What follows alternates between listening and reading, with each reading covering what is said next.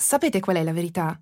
Non è facile raccontare le storie delle persone che sono riuscite a salvarsi da un disastro. Perché alla fine, per ogni persona che ne esce indenne, ci sarà sempre qualcun altro che non ce l'ha fatta. Per ogni lieto fine che racconti, insomma, ci sono un'infinità di finali crudeli che chiedono, se non giustizia, almeno memoria. Questo è particolarmente vero per le vicende come le persecuzioni razziali. Ecco, questa cosa qui, tra l'altro, è un po' una mia ossessione. Raccontare le storie, bellissime, di chi ce l'ha fatta, non sminuirà forse chi rimane indietro? Non abbiamo forse un debito verso le storie degli sconfitti, degli scomparsi? Non lo so, credo che il giusto compromesso sia sottolineare che a volte, semplicemente, la vita è solo una questione di fortuna. Che a salvarti può essere un piccolo, piccolissimo particolare, come nella storia che sto per raccontarvi, quella del libraio tedesco Werner Prager, a cui i suoi libri hanno letteralmente salvato la vita.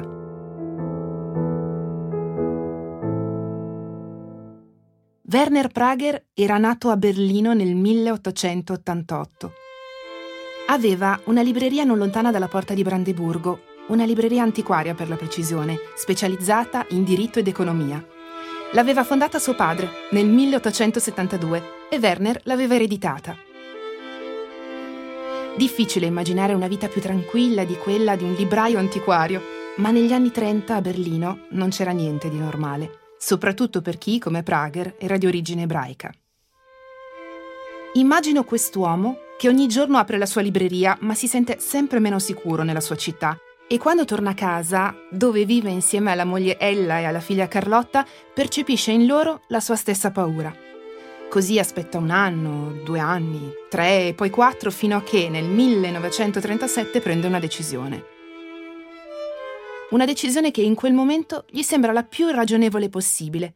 Così prepara i bagagli insieme alla sua famiglia, impacchetta i libri più preziosi, oppure, ma non lo so, li spedisce, scrive delle lettere ad alcune persone che possono aiutarlo e si trasferisce in un'altra città, che poi è Roma. Le persone che possono dargli una mano si trovano sicuramente lì.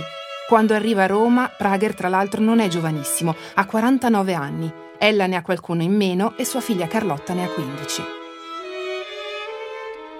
Però ecco, concentriamoci sulle date, perché la storia sa essere davvero crudele quando ci si mette. Prager e la sua famiglia si trasferiscono a Roma nel 1937 e questo ve l'ho detto. Ma un anno più tardi, in Italia, nel 1938, verranno annunciate le leggi razziali. E per la famiglia Prager le cose non si metteranno affatto bene nonostante abbiano dalla loro parte una persona potente che farà di tutto per aiutarli. Questa persona è Raffaele Mattioli, che ormai lo sapete era l'amministratore delegato di una delle banche più importanti del paese.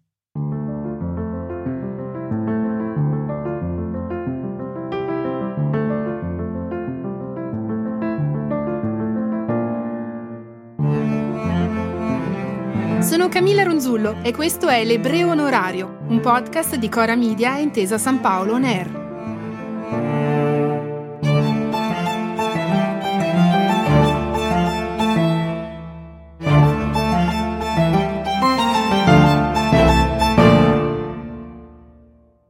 Prima di scoprire cosa è successo al libraio Prager e alla sua famiglia, voglio riprendere le fila della vita di Raffaele Mattioli Come vi ho già detto nelle puntate precedenti, vorrei cercare di capire la figura di questo banchiere umanista, anche se solo a grandi linee. Sì, perché più vado avanti nella storia, più capisco che su di lui si potrebbe scrivere un'intera enciclopedia. A me però interessa capire qual è stato il percorso che ha portato un bambino nato in un paese con buoni voti a scuola a diventare il più grande banchiere italiano dopo Lorenzo il Magnifico, come è stato detto.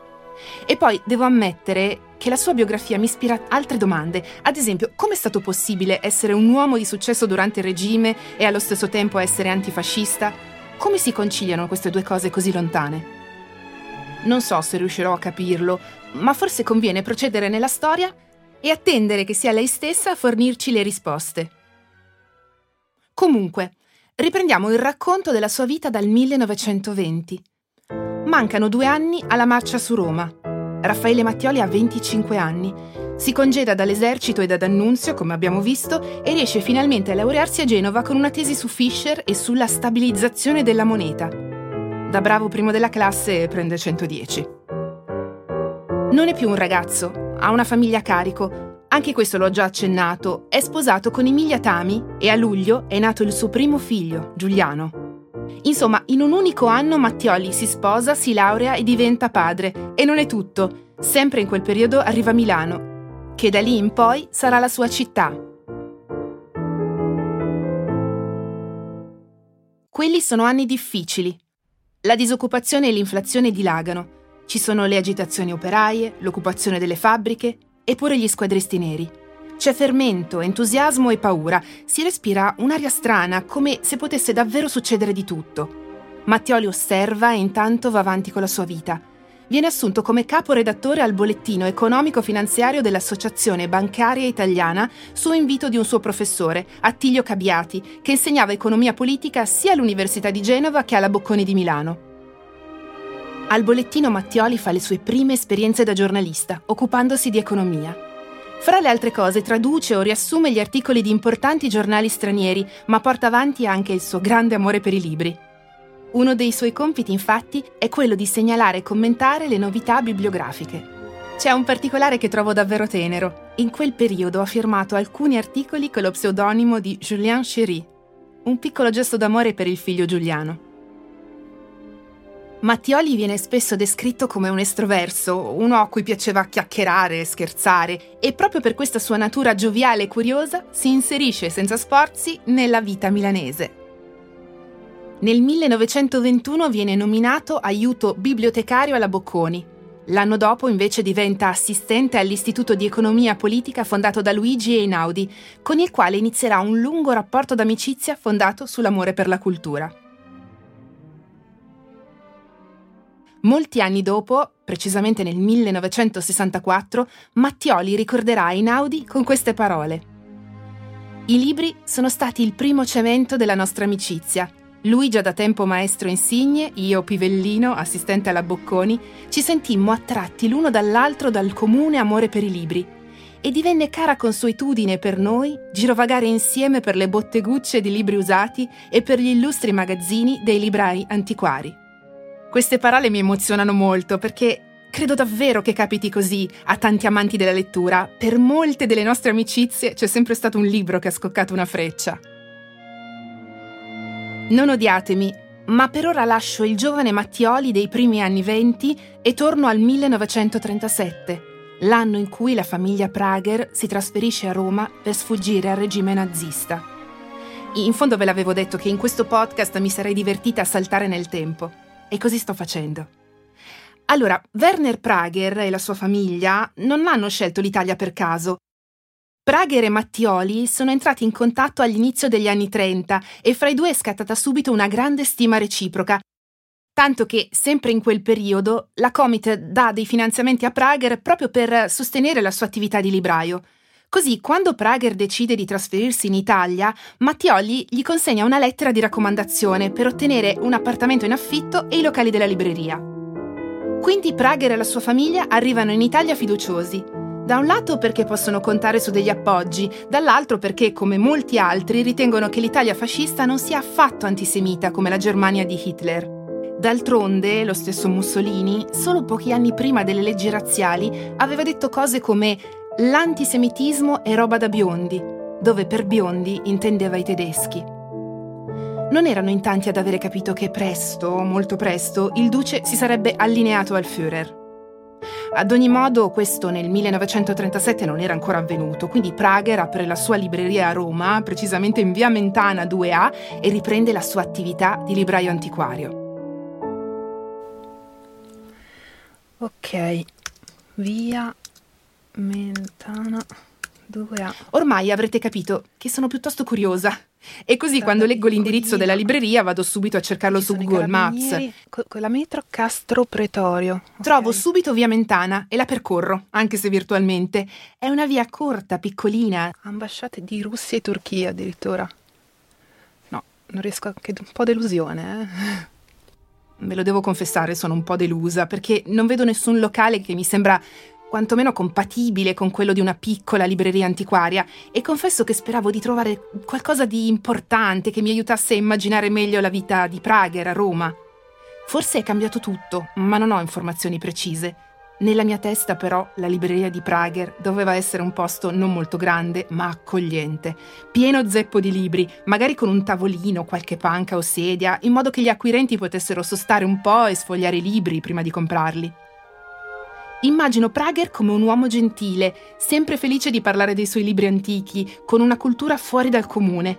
Leggo che parlava italiano. Prager doveva avere qualcosa di speciale, è indubbio. Forse la sua passione era in grado di abbattere ogni pregiudizio, forse la competenza che dimostrava di possedere era più forte di qualsiasi dubbio o di qualsiasi paura. La sua libreria diventò un punto d'incontro per intellettuali e amanti dei libri e io, mentre penso a questo uomo disperato che fugge, mi trovo magicamente seduta là, su uno sgabello di via Mentana, a godermi tanta meraviglia. Ma come abbiamo detto, arriva il 1938 e le leggi razziali irrompono nella vita di Prager con violenza. Gli ebrei vengono esclusi dalla scuola, dalle amministrazioni pubbliche e le loro attività economiche vengono fortemente contrastate quando non interdette. Mi chiedo proprio cosa pensava Carlotta, la figlia, ad appena 16 anni. Chissà quanta esasperazione deve avere provato per questa situazione tutti noi siamo stati adolescenti. Tutti noi abbiamo provato la strana sensazione di sentire il mondo, tutto il mondo remare contro di noi. La differenza però tra noi e Carlotta e con lei tutti i coetanei di origine ebraica del periodo è che quella sensazione corrispondeva al vero. Il mondo, o per meglio dire il mondo che comandava, ce l'aveva con loro. Passano altri due anni che immagino furono molto difficili per la famiglia Prager, ed ecco che arriva il 1940. Dopo l'entrata in guerra dell'Italia arrivano anche le prime retate. Ce lo racconta Francesca Gaido dell'Archivio Storico Intesa San Paolo. Purtroppo già all'inizio della guerra la famiglia ah, sta per essere inviata al campo di internamento perché ebrei stranieri e quindi tra i primi ad essere colpiti dalle legislazione razziale la famiglia, in particolare la figlia, si rivolge a Mattioli per un anticipo in modo da garantire uh, la possibilità di pagare le tasse e l'affitto della libreria, anticipo che ovviamente avviene elargito da Mattioli. In ogni caso, Werner Prager viene arrestato e inviato a Ferramonti di Tarsia in provincia di Cosenza, uno dei 15 campi di internamento voluti da Mussolini. Nel campo c'erano ebrei, apolidi, stranieri di paesi nemici. Molti prigionieri provenivano da paesi in cui le persecuzioni erano già in atto. Avevano avuto fiducia nell'Italia, ma questa fiducia era stata tradita. Il campo di Ferramonti era stato il primo a essere aperto, proprio nel giugno 1940, ed era anche il più grande. Era collocato nei pressi del fiume Crati, in una zona insalubre, malarica, infestata dagli insetti. Leggo che a Ferramonti c'erano 92 capannoni con camerate da 30 posti. Prager viene internato perché, cito, suddito germanico di razza non ariana. Voi cosa sareste disposti a dire, a fare pur di uscire da un campo di internamento? Io credo più o meno qualunque cosa. Ho trovato una lettera che Prager ha scritto da Ferramonti, indirizzata al Ministero dell'Interno, Prager si presenta come cristiano, non fa mai allusione alla sua origine ebraica, non esprime mai giudizi sulla politica antisemita. Si intuisce una voglia matta di tornare libero, come logico.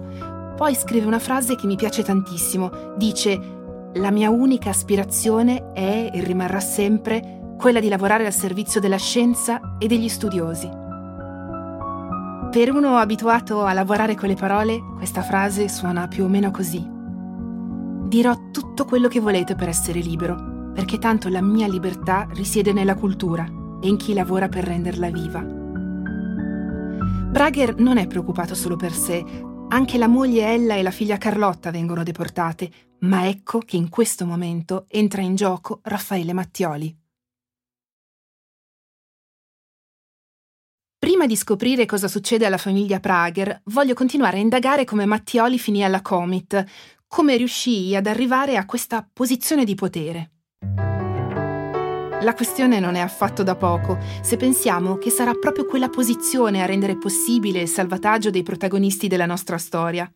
Torniamo quindi al 1922, quando Mattioli non era ancora il potente banchiere della Comit, ma un giovane alle prime armi. Lo avevamo lasciato che scriveva per il bollettino, il giornale dove talvolta usava lo pseudonimo Julien Chéry. Vive a Milano e quelli sono mesi cruciali per la storia italiana. Il vecchio Stato liberale si sta disgregando.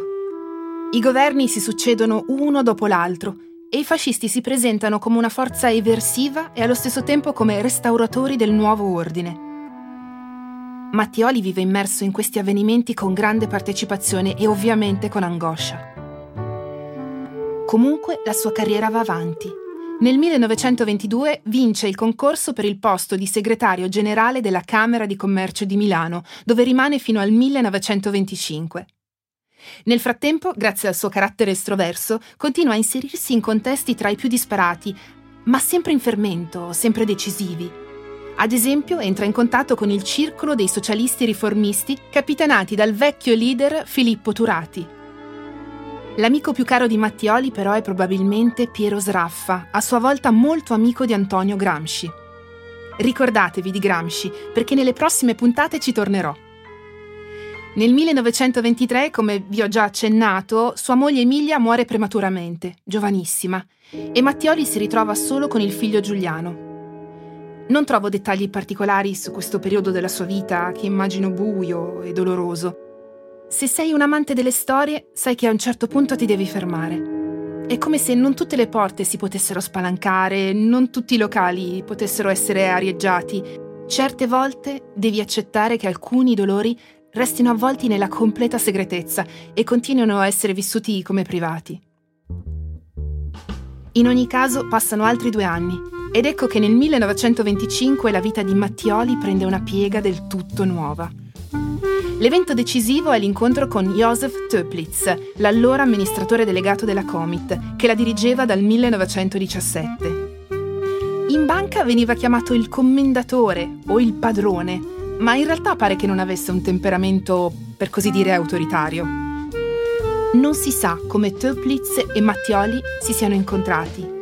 Secondo una versione, Töplitz venne colpito da alcuni articoli del giovane Mattioli, così lo volle conoscere e poi gli propose di entrare in banca. Mattioli non se lo fece ripetere due volte e così, nell'agosto del 1925, ebbe l'incarico di capo di gabinetto della segreteria particolare di Töplitz e a novembre era già condirettore addetto alla direzione centrale. Era diventato l'uomo di fiducia di uno dei banchieri più potenti dell'epoca. Ma quell'anno succede anche dell'altro. Mattioli ha conosciuto una ragazza che si chiama Lucia, Lucia Monti. I due si innamorano e si sposano proprio nel 1925. Avranno tre figli e resteranno insieme per tutta la vita. Nel 1925 quindi si può dire che Mattioli si sposa ben due volte, una con Lucia e l'altra con la Comit. Ma torniamo ai Prager. La cosa che mi colpisce dei salvataggi di Mattioli è la loro concretezza. Mi spiego meglio, non ci sono azioni spericolate o cose simili, c'è solo un'inventiva diplomatica davvero fuori dal comune, l'abilità di usare i cavilli sempre a proprio vantaggio. Eppure, ammettiamolo, una certa dose di incoscienza.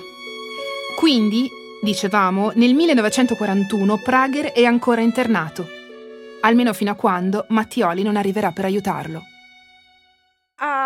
l'aiuto di Mattioli prosegue nella prima metà del 1941 quando riesce tramite Massimiliano Mainoni, il capo della rappresentanza di Roma, la liberazione provvisoria di Prager, che quindi può ritornare a Roma.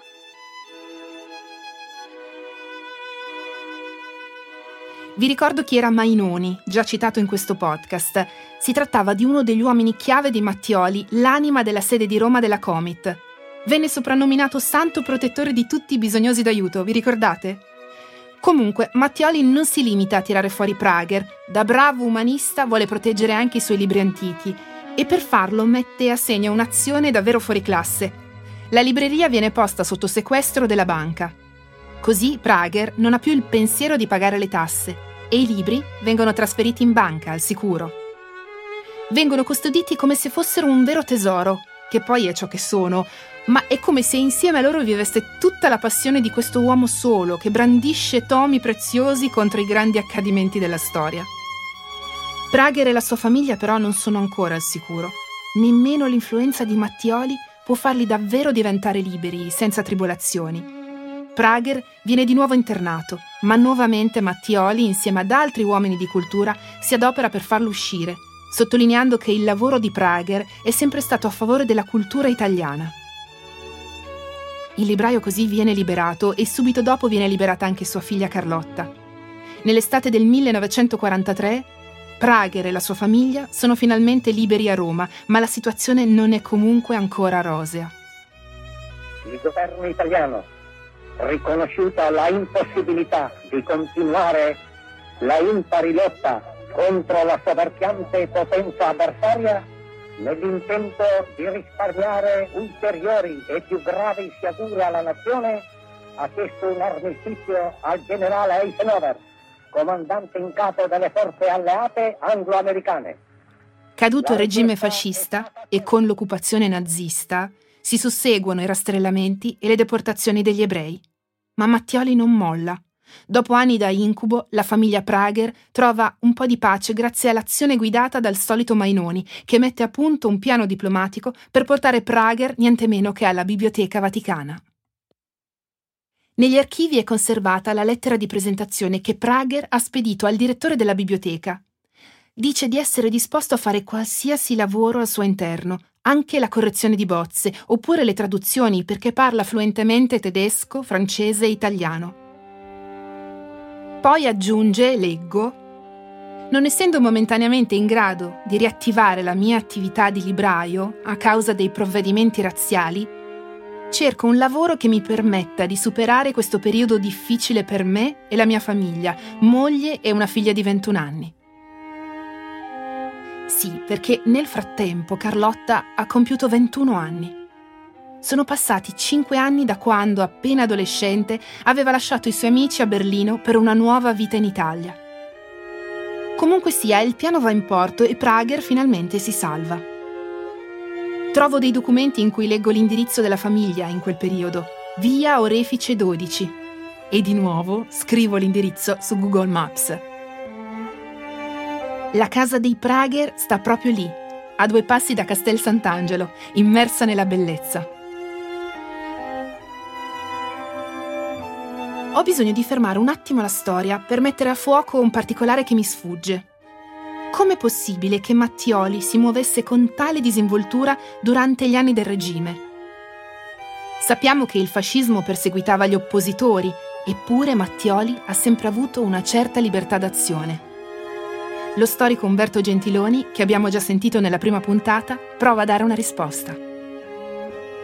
Mattioli è un personaggio in vista sicuramente, in un ambiente significativo, con rapporti in Italia e fuori, anche con una rete di oppositori al regime e tutto sommato rimane in una certa misura al suo posto, cioè gli viene concesso uno spazio per poter eh, perseguire per fortuna, potremmo aggiungere le sue idee e le sue azioni. Qui possiamo soltanto fare delle ipotesi. È stato intelligente e furbo, ha avuto le accortezze di muoversi con una certa attenzione o è stato anche fortunato, nel senso non ha avuto nei suoi confronti un'indicazione precisa da parte degli uomini del regime. Però certamente da questo punto di vista credo che sia un elemento significativo, un elemento significativo significativo perché poi quel mondo, diciamo, delle banche, quel mondo della finanza e dell'economia è un mondo al quale il fascismo presta attenzione, soprattutto dopo la prima fase, dopo la fase del fascismo più propriamente agrario e quindi il fatto che lui si muova con una certa disinvoltura, riceva persone, organizzi iniziative e quant'altro è un dato importante sul quale io penso che tutto sommato sia la cifra dell'uomo a spiegarci perché sia riuscito poi a fare le cose che ha fatto. In molti casi Mattioli, anche tramite la Comit, continua ad aiutare le vittime delle ingiustizie fasciste anche negli anni del dopoguerra. Nella prima metà del 1946, per esempio, Prager riceve un credito dalla Comit per l'acquisto di libri tedeschi e di opere italiane, con cui riesce a rimettere in piedi la propria attività di libraio. Ho trovato altre tracce di Prager in un libro di Oliviero di Liberto, La biblioteca stregata di Robin Edizioni, leggo che la libreria di Prager riprese la sua attività con lo stesso entusiasmo dell'anteguerra e che divenne un punto di riferimento per studiosi e intellettuali di grande prestigio come Norberto Bobbio e lo stesso Luigi Einaudi. Leggo addirittura che Einaudi, da Presidente della Repubblica, nominò Prager commendatore. Prager muore nel 1966, a 78 anni, e con lui, inesorabilmente, muore anche la libreria. Come dicevamo all'inizio, sono i dettagli a decidere i destini degli uomini e senz'altro Prager deve la sua salvezza a tutte le pagine di libri che ha amato senza alcun cedimento lungo tutto il corso della sua esistenza. La vita di Werner Prager mi ricorda quasi un film di Indiana Jones, fra libri antichi, pericoli di ogni sorta e i nazisti che cercano di distruggere tutto ciò che incontrano. E poi però torna ancora quella sensazione di ingiustizia di cui vi ho parlato. Perché qualcuno si salva e qualcuno no? Qual è il nostro debito verso queste esistenze perse, che ci appaiono come libri spesso privi di nomi, di titoli, di copertine? Io non so davvero rispondere. Sono troppo piccola e sguarnita di fronte a questo cortocircuito della storia. Però ci sono delle parole che Anna Arendt scrisse in un libro chiamato La banalità del male. Nessuna cosa umana può essere cancellata completamente e al mondo c'è troppa gente perché certi fatti non si risappiano. Qualcuno resterà sempre in vita per raccontare. L'Ebreo Onorario è un podcast di Cora Media Intesa San Paolo NER, in collaborazione con l'Archivio Storico di Intesa San Paolo, direzione Arte, Cultura e Beni Storici. È stato scritto insieme a Ilaria Orru e Cesare Martinetti le registrazioni, l'editing e il sound design sono di Francesco Ferrari per Frigo Studio. L'editing delle interviste è di Francesca Bottenghi. I fonici in presa diretta sono Francesco Cego e Davide De Benedetti. La producer è Anna Nenna, la cura editoriale è di Sara Poma.